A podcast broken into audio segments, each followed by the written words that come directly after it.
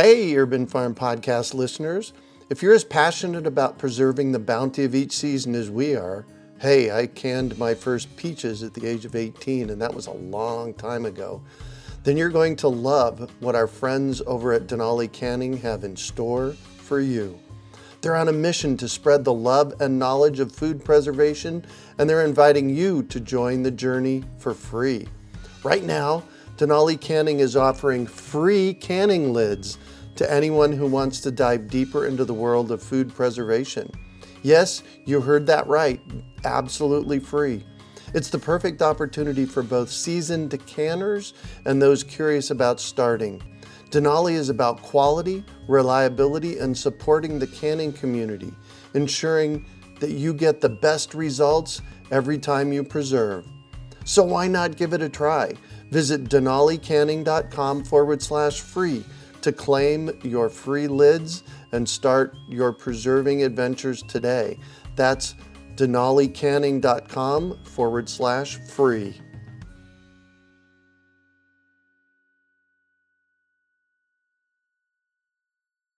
You're listening to the Urban Farm Podcast, your partner in the Grow Your Own Food revolution. Whether you've just been introduced to urban farming or you're a lifelong advocate, we're sure you'll leave feeling more informed, equipped, and empowered to dig deeper into the soil of your local food economy.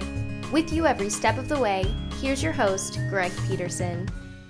Today on the Urban Farm Podcast, we have Mark Ridsdill Smith of Vertical Veg to talk about his experience with container gardening.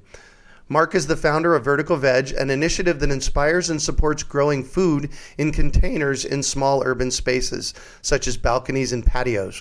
Mark grew over one thousand three hundred dollars worth of food in one year on his small balcony and windowsills in London. He loves growing his own food and is on a mission to promote many healthy community and environmental benefits of growing in containers at home.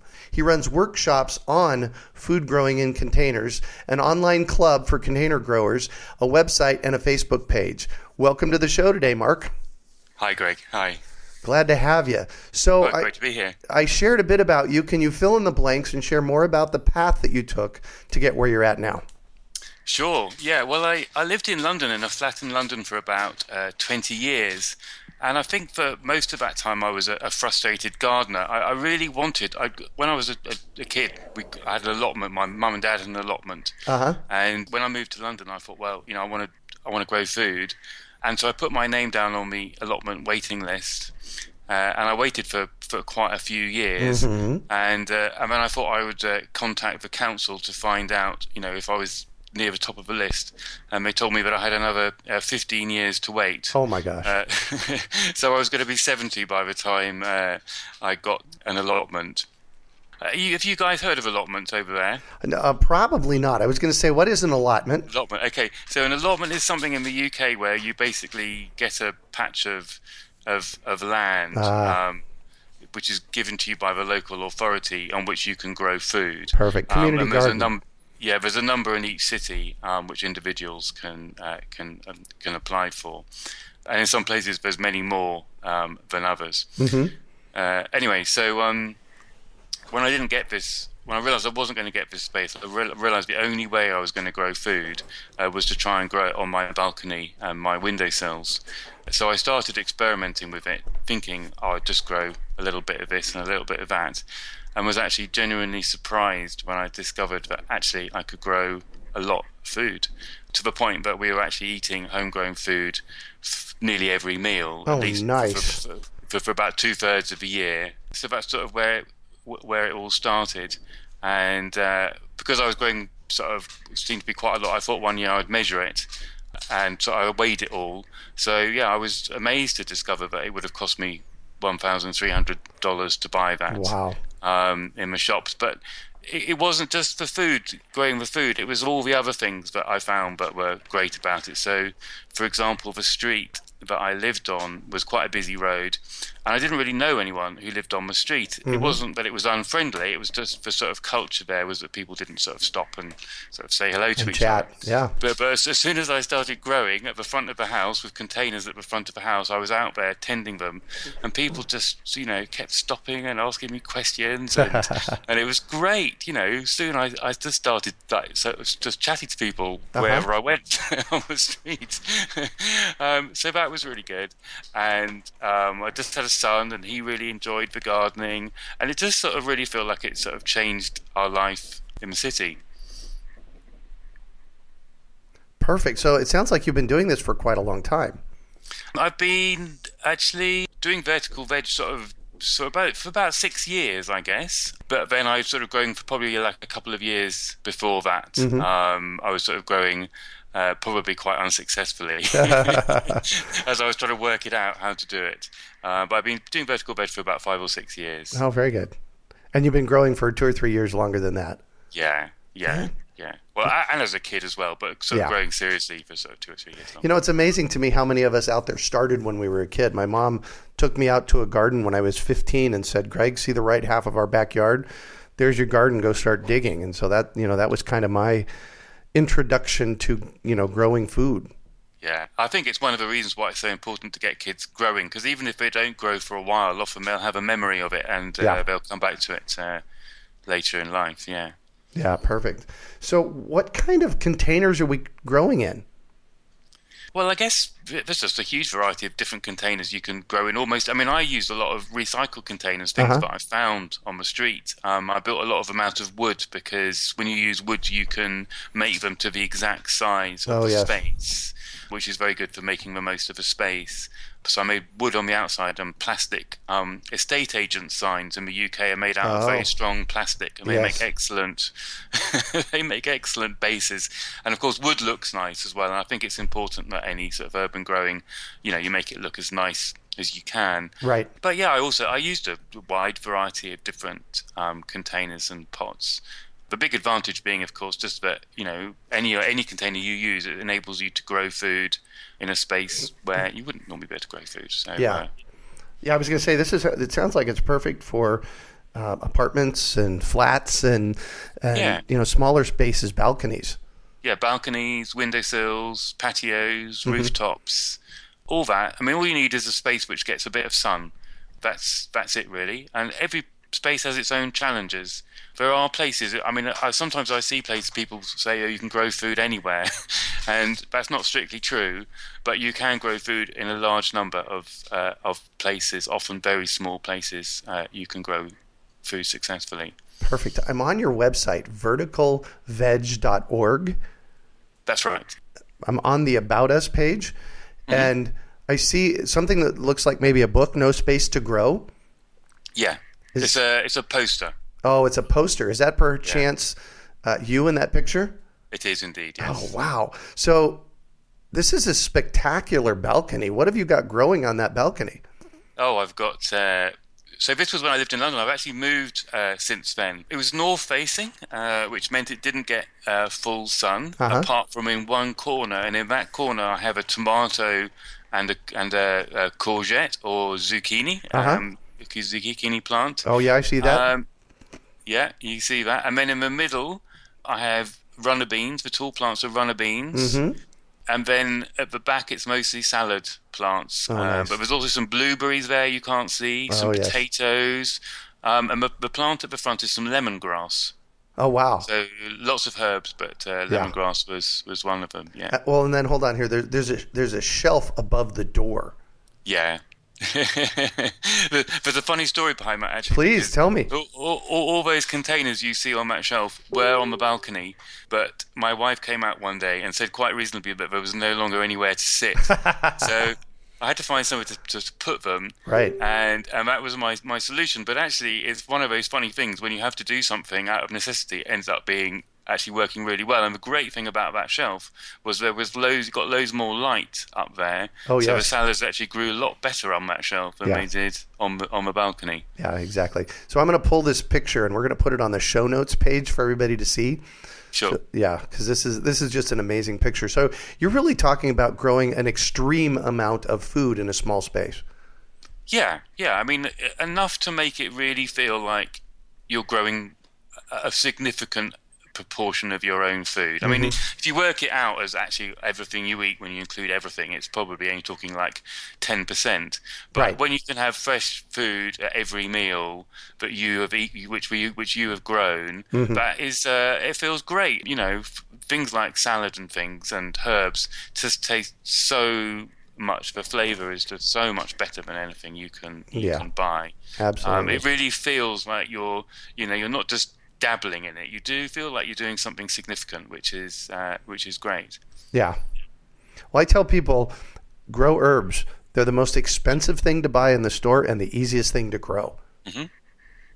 Yeah, and, and also when you have a supply of herbs, it changes the way you use them, because when you buy them from a store, you just look at a recipe and then you go and get the ones you need. Mm-hmm. Whereas when you have them constantly at home, you start to learn how to use them and you start using them in everything, and your whole food sort of changes. Yeah. Um, and you can buy so many herbs, you can grow so many herbs that you just can't buy in the, in the, in the store. So things like um, lovage, and lemon verbena, yes. and uh, sorrel, and chervil, and uh, wonderful herbs which uh, you just can't. Well, in the U K anyway, you can't you can't buy those uh, in the shop. Right. So, no, uh, it's it's pretty much the same here in the States yeah. too. You know, the yeah. real specialty ones you can't buy. Yeah. And those, a lot of the ones you mentioned, what I'll do in from my yard is I'll harvest them and julienne them and put them in the salad. Lovely, yeah, yeah, yeah. When it and it has the sal- for me it has the possibility of harvesting, you know, fifteen, twenty different flavors from the yard, yeah, and then not having to put salad dressing on it. Yeah, yeah, yeah. Good point. Yeah. So, what kind of challenges did you face along the way? Yeah, well, I guess that anyone growing in a small urban space, you know, in a city, I mean, one of the big things is you're going to move, you're going to want to want some sort of growing media, some sort of compost. Oh, yes, exactly. And, and most of us in the city don't actually have a car.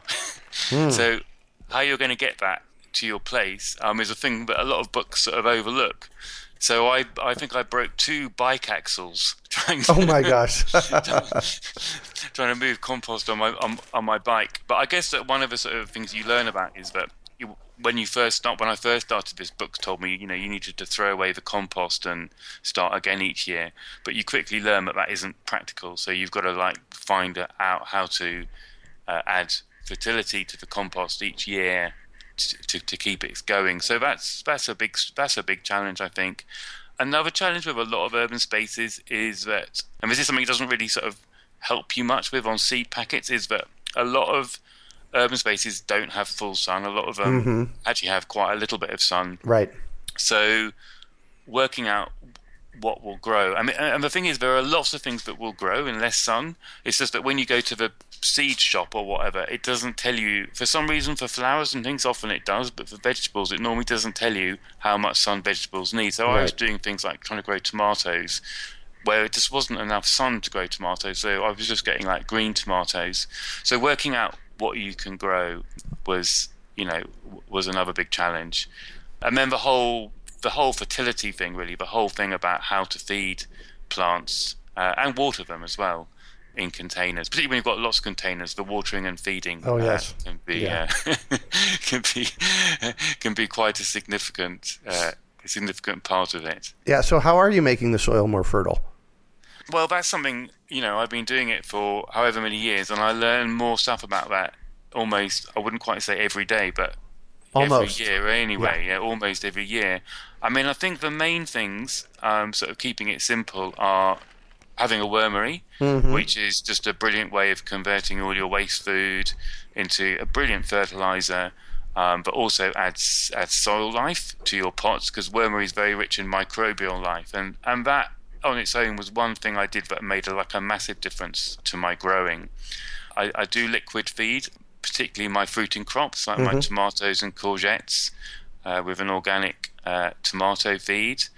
And uh, the other thing I, I use a lot of is a lot of chicken manure, because chicken manure is very widely available here, and it's high in nitrogen. Oh, nice. So it's very, it's very useful for growing salads, and I grow a lot of salads. So every time I replant compost, re-sow compost um, to grow salads in it, I add, add a handful or two of chicken manure. Nice. Um, And yeah, so, so there's, just, there's some of them. They're just finding stuff. So I'm lucky now, I live near the sea, so I go and collect seaweed. And, oh, yes. And a lot of it is about finding what you have got in your area. So mm-hmm. some people have manure uh, stables near them where they can get manure from them.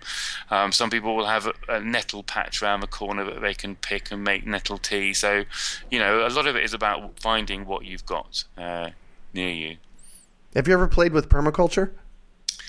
Yeah, I'm interested in permaculture, and, and I guess in some ways quite a lot of what I've done has been informed by permaculture. Yeah, um, absolutely. I guess, sort of, I guess I sort of see it as just like being common sense. Um, everything everything absolutely. I read about in, permacom- in, in, in permaculture is common sense, so I don't really call it permaculture, because for some people that's very attractive, but other people just don't really know what you're on about. Exactly. So I sort of do permaculture, but I don't call it permaculture, mm-hmm. and I don't, you know, I don't sort of often look at look at it. But I, I think everything about permac everything about permaculture is is is great.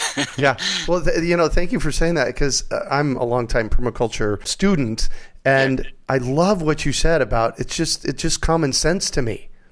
Mm. There's so much truth to that. Permaculture yeah. is just common sense, and I, you know, yeah. I, I'm sitting over here listening to what you're sharing with us, and I'm seeing that. So much of it you're just doing in the flow.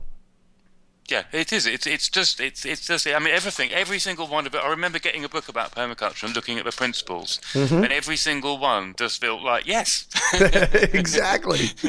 That's absolutely, you know, that's absolutely spot yeah. on. So yeah. In uh, nineteen ninety-one, when I did my first permaculture design course, I, I I tell people I had a sore forehead where I was smacking myself in my forehead, saying, "Oh yeah, that of course."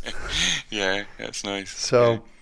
So I loved I loved how you proposed just looking to see what you have available in the area, and, and you live by the sea, so you go and get seaweed. That's actually something I've done here, and uh, yeah. and Phoenix is in the middle of the desert. But one time a few years ago, uh, I went to California and we harvested seaweed and brought it back and composted it.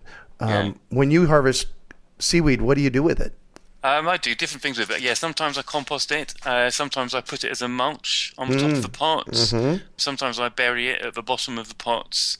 Yeah, yeah, just sort of use it like you would use uh, a seaweed, a liquid seaweed fertilizer. Right. Just thinking of it as something which is going to add trace elements, minerals to the soil, and you know, you know, it's just going to add. Goodness, really. You know, there's going yeah, to be no, there's no going to be no harm in it. Yeah. yeah, yeah, I love that. Just goodness. You're just going to add yeah. goodness. How great is that? So, what kind of tips do you have for someone that wants to start growing in their own containers? Gosh, right. So, someone who's starting right from the very beginning is just to do it. Really, I guess.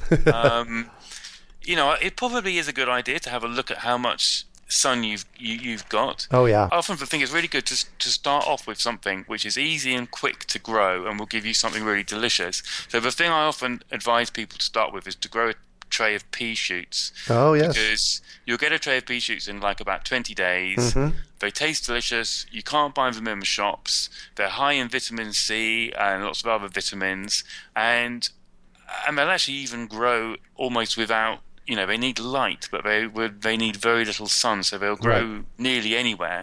And I just think if you start off with something and you get a harvest from it, mm-hmm. which is delicious, that's you know that's a really good that's a really good start, which you can then then build on, and then and then just you know finding some. Finding some pots and, and getting started. The compost that you put in your pots will make a big difference yeah. to success. And, and sometimes I've met people who have said, "Oh, you know, I've been growing, and you know, it really hasn't. The, the plant just they just haven't grown. I can't grow." And I find out what they've put in the pots. And actually, the only reason that the plants haven't grown is that the compost they've used has not been good quality. Yeah. So it's really worth doing a bit of research. And, and and asking down at your local shop or asking online and finding out where to get some good compost uh, to start off your plants with, because that does make like a massive, it, massive exactly. difference. Yeah. Yeah. So I, Kari Spencer is one of our teachers here, and she tells a story about when she first started growing food in her yard. Mm. Um, and she wanted to grow in some containers. So she just went out in the backyard and dug up some dirt. Yeah. Out of the backyard, and she said it was a miserable failure. Yeah, yeah. But it's, it's funnily enough, a bit of dirt mixed in can actually be, particularly if you've got good quality dirt, can yep. be absolutely brilliant. Yes. I mean, you actually want that if you if, if it's good quality a bit, but but yeah, if you put all dirt in, it's unlikely it's going to work very well. So, so I would recommend that. I mean, sometimes what I also suggest to people on the compost thing to learn about it is to try two or three different types, because then you get to see how plants grow in different types and just sort of play around with it and learn about it, really. But starting off with good stuff will make a big difference. Yeah. And, and the other the other big one for people starting off is is watering, because I mean, a good way to think about plants in containers is they're a bit like sort of small babies, really, in that they they are reliant on you for all oh, their yes. right. all their like you know all their food and water, and a, a, a plant in the ground has to some extent can sort of try and find water by putting roots down deeper or something, but a plant in a container can't. Um, so if plants aren't watered, they will they will basically die. Uh, but it sounds very onerous, but actually the, really the secret to it is is just having uh, having a, a, a daily routine. You know, I love that. You know, I mean, once you start doing it every morning, but my routine is I do it in the morning. Mm-hmm. I don't have to do it in winter here because it rains a lot, but in, in, in summer, every morning I wake up, I water the plants, and it's just a great way to start the day. You walk around, you see what is, um, you see what's, Uh, what's going to be ripe and you're going to eat for supper tonight. You spot any pests that happen to be there, which yep. is one of the reasons why this this sort of growing can be incredibly productive, because you know you are you're there, you're on top of it, you're observing it all the time, and you're catching things like pests early.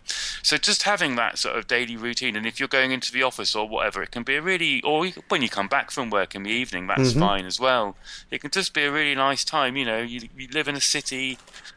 Busy work job, busy work. Just spending five minutes, that's all it needs to be. Just going around your plants can be a really nice way to start or, or finish the day. Oh, so absolutely. That's how I see it. Fantastic. So do you have any tips? I'm gonna, I want to dig a little deeper, pun intended, in the compost question and what yeah. you're putting in the pot. Do you have any any tips on what should go in the pot?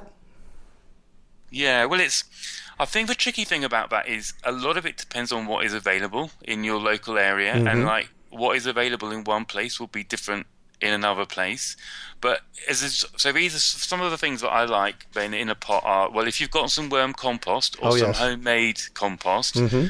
I would love some of that in there, probably sort of between twenty and thirty percent, because it's full of nutrients and it's full of soil life. So that will be really good for your pot. Then if If if weight isn't an issue, I'd really like some soil-based compost. Mm-hmm. Uh, do you know what I mean by soil-based compost? Uh, why don't you tell us?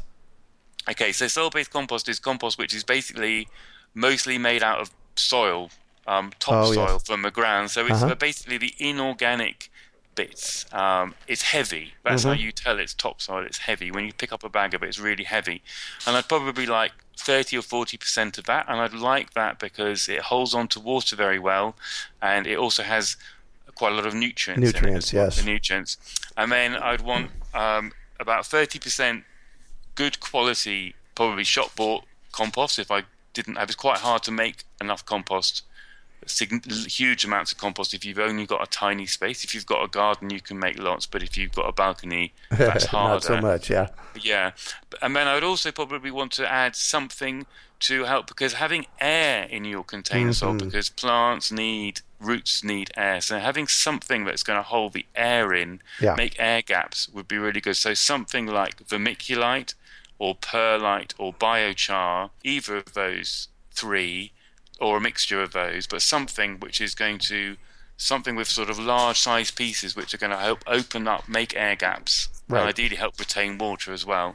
So those are the those are the those are the sort of main things. And then I might add a few um, things for feeding. So some rock dust if I had it, oh, maybe yeah. some seaweed meal if I had it. But all these are sort of fine fine tuning, and a lot of it really just depends. You know, it, it can sound very complicated, so I don't want to put people off with starting, because really to start with, if you just have good compost, that's all you need. Yeah. Yeah. And well, then you can grow great stuff. I mean, that, that picture you've got in front of me was only my second year of growing, I, and I wasn't doing anything very complicated there. I was just putting compost with some perlite mm-hmm. um, in pots, and that was it. Fantastic. And some worm compost. So the, la- the last th- two things you mentioned, I just want to kind of resurface those. You said the rock dust and the kelp meal.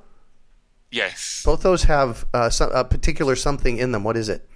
Uh, trace minerals. Exactly. All right. Trace perfect. Minerals. Yes. Yeah, absolutely. Yeah. And that's that's what makes our food tastier and more nutrient dense. Yeah. Yeah. Definitely can. Yeah. Perfect. So I'm going to shift the conversation a little bit, and I want you to tell us about your Vertical Veg Club. Sure. Okay. Yeah. Well, the, the Vertical Veg Club is something I started, I think, about two years ago now. It's basically has two two two parts to it, really. It's open to anyone who likes growing food um, in containers, and it has sort of two sides to it, really. Part of it is about sharing knowledge and experience and things that go really well, and also things that disasters. Yeah, um, we're going to talk about between, that in a minute.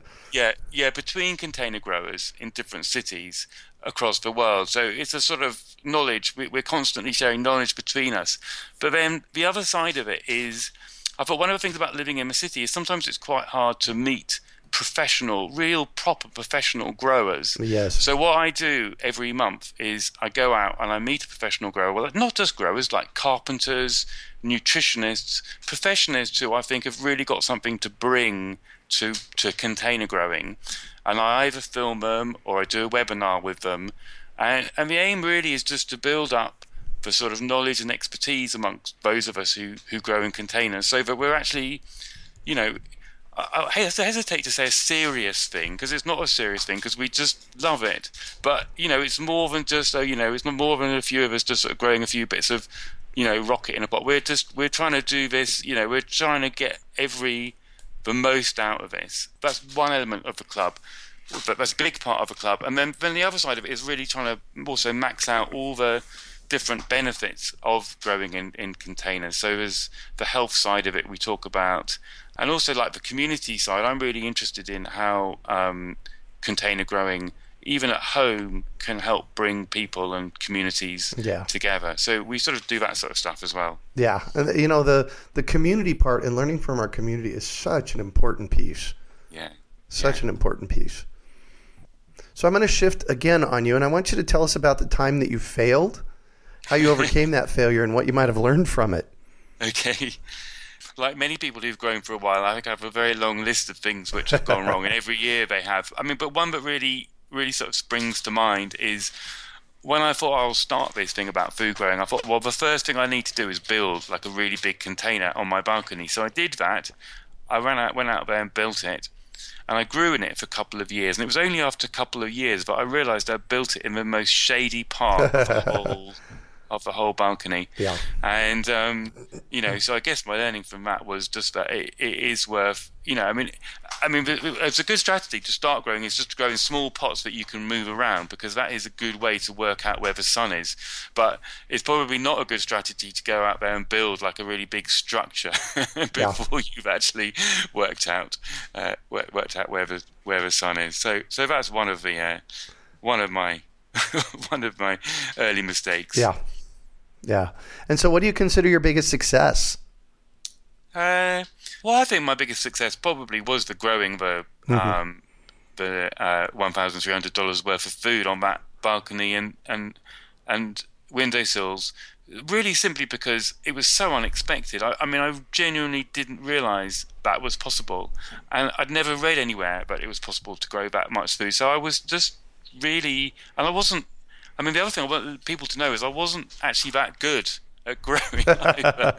You know, I was just, I was a regular, I mean, like I was quite, you know, I made an effort. You can see right. I made an effort there, but I'd only been doing it for like two years, so I didn't know that much. So it's is possible. And like before that, I'd had a lot of things, really basic things that gone wrong. So as long as you've got a bit of, you know, just pick up a bit of knowledge, you know, it, and the reason why I'm really proud of that is I just think it really has, has shown a lot of people that it is really possible to grow a lot of food if you haven't got a garden. Yeah. Perfect. Perfect. So what drives you? What's your big why behind all of this? Yeah, well, it's interesting, Matt, because I guess I guess there's two parts to me, really. One is the part that loves living in the city. Mm-hmm. I love cities. And the other part of me that loves living in the country mm. and loves growing food. Mm-hmm. So I think the thing that I love about this is I sort of feel like it, it's a way of having my cake and eating it sort of thing, really. It's sort of, and I guess I feel it has a lot to offer to, to cities. You know, uh, uh, there's so many health and, you know, there's, I think the, the, the health benefits of like community projects are really well documented now, but I'm not sure that The, the the same the benefits in, for people just sort of growing on their own at home in containers have, are, are talked about, or the profile of them is is, is quite as high. Mm-hmm. And um, yeah, I think there's so many ways it could be good for cities. It makes them look better. People can recycle their waste food. People can grow Uh, flowers to attract pollinators. People become more aware of where their food comes from. Uh, people can, I mean, obesity is such a big issue. I'm not saying this solves obesity, but it's just another way which people can interact with food and learn about healthy ways to eat food. And if you've yeah. grown your own, then, you know, you're more likely to, to eat more healthily. So I just think it has a huge amount to give cities. And um, I guess ultimately what drives me is I love it. and and because I love it, I'm hoping that others will. Yeah. Uh, I'd love to I'd love to help others to love it. yeah. yeah. Well, and that's apparent in how you're speaking about it. I love some of the things that you've said. So what projects are you currently working on that you would like to share about? Uh, well, for I'm always doing lots of different things, but I guess the two main things are, one is the is the club, which I, I love uh, being involved in, and I love how that is is sharing learning be- between you know between us. It's it's been fantastic. And, and the other project I'm doing a lot of work on at the moment is something called Vertical Veg Street, which is a local project. Nice. Um, so it makes a nice change because Vertical the club is online. Right. So this is a nice um, a nice contrast. It's a local project where we are holding workshops actually on the street, which is great because when you're on the street, so when you have a, a workshop at a community growing project, there's always a barrier because some people aren't going to go, go there. They aren't going to mm-hmm. go to that place. But when you have the workshops on the street and you move them around from street to street, mm. it's amazing the, the wider diversity of people um, that you get. Yeah. Um, so we're running regular workshops on the street. Each one we're doing like a different element of growing, and uh, we're supporting people in quite a, um, a low-income area to start growing food at the front of their houses. So we're just trying to get food really visible at the front of people's houses, get people, bring people together, get them talking about it. And uh, yeah, I'm loving it. It's a great... Fantastic. Great, yeah. Fantastic. So I'm all about education, and I have to know, is there one book that has been most influential for you in your gardening process? Oh, that's a tricky one. I have hundreds of books, and a lot of them have been very influential, whether it's sort of about microbes or about organic gardening or about biodynamics. Um, but one book that was very influential early on was one called one called High Yield Gardening, mm-hmm. How to Get More from Your Garden Space. Um, and it's by Marjorie Hunt and Brenda mm. Bortz. And it just has like loads of ideas about how to grow more in in in, in not... It's not actually specifically a container growing book, but it's just lots of ideas about extending the season and growing vertically and improving the nutrition of your soil. Um, and I just found it a really good, yeah, a really helpful book in the early days. Fantastic. And what one final piece of advice do you have for our listeners? Just do it. Start doing it. Uh, and if, if you are already start doing it, yeah, just help us spread the word and uh, get more people doing it. Fantastic. Fantastic. Thank you so much for joining us on the show and sharing your experience with us today, Mark. It's been a great treat to chat with you. So it's how been can a pleasure. Our, it's ha- been a pleasure. Thank you. How can our listeners get a hold of you? Well, I've got a, a website, uh, vertical veg dot org dot U K. Okay. And uh, there's comments there. I also have a, a Facebook uh, page. Uh, if you Google Vertical Veg Facebook, and that's actually, if you were looking for inspiration, I post quite a lot of images. Um, people are very kind and they share images of their container gardens. Oh, nice. Um, they post, they email them to me or whatever, and I post them up there. Um, and so that's a good regular source of inspirational images. But also I sort of try and share practical tips. And we also have members of the club who post on there as well from time to time. So we get not just my experience, but um, experience of other container growers from around the world as well. Fantastic. Well, thank you for, so much for being on the show. And that's it for today. Great. Well, the, thanks very much for having me. Absolutely. Okay. Have a great day. And thanks for joining us on the Urban Farm Podcast. We hope you enjoyed today's episode of the Urban Farm Podcast. Remember to listen three days a week for tips, advice, and resources to help you on your journey with urban farming. You can find us on the web at urban farm dot org or send us an email to podcast at urban farm dot org. In the words of Vincent van Gogh, great things are done by a series of small things brought together. Be encouraged that with each lesson learned and skill developed, you are one step closer in the direction of your dreams. Hey, Urban Farm Podcast listeners. If you're as passionate about preserving the bounty of each season as we are, hey, I canned my first peaches at the age of eighteen, and that was a long time ago, then you're going to love what our friends over at Denali Canning have in store for you. They're on a mission to spread the love and knowledge of food preservation, and they're inviting you to join the journey for free. Right now, Denali Canning is offering free canning lids to anyone who wants to dive deeper into the world of food preservation. Yes, you heard that right, absolutely free. It's the perfect opportunity for both seasoned canners and those curious about starting.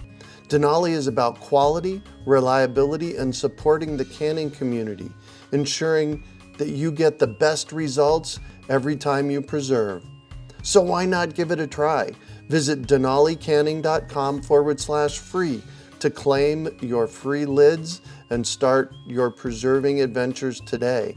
That's denali canning dot com forward slash free.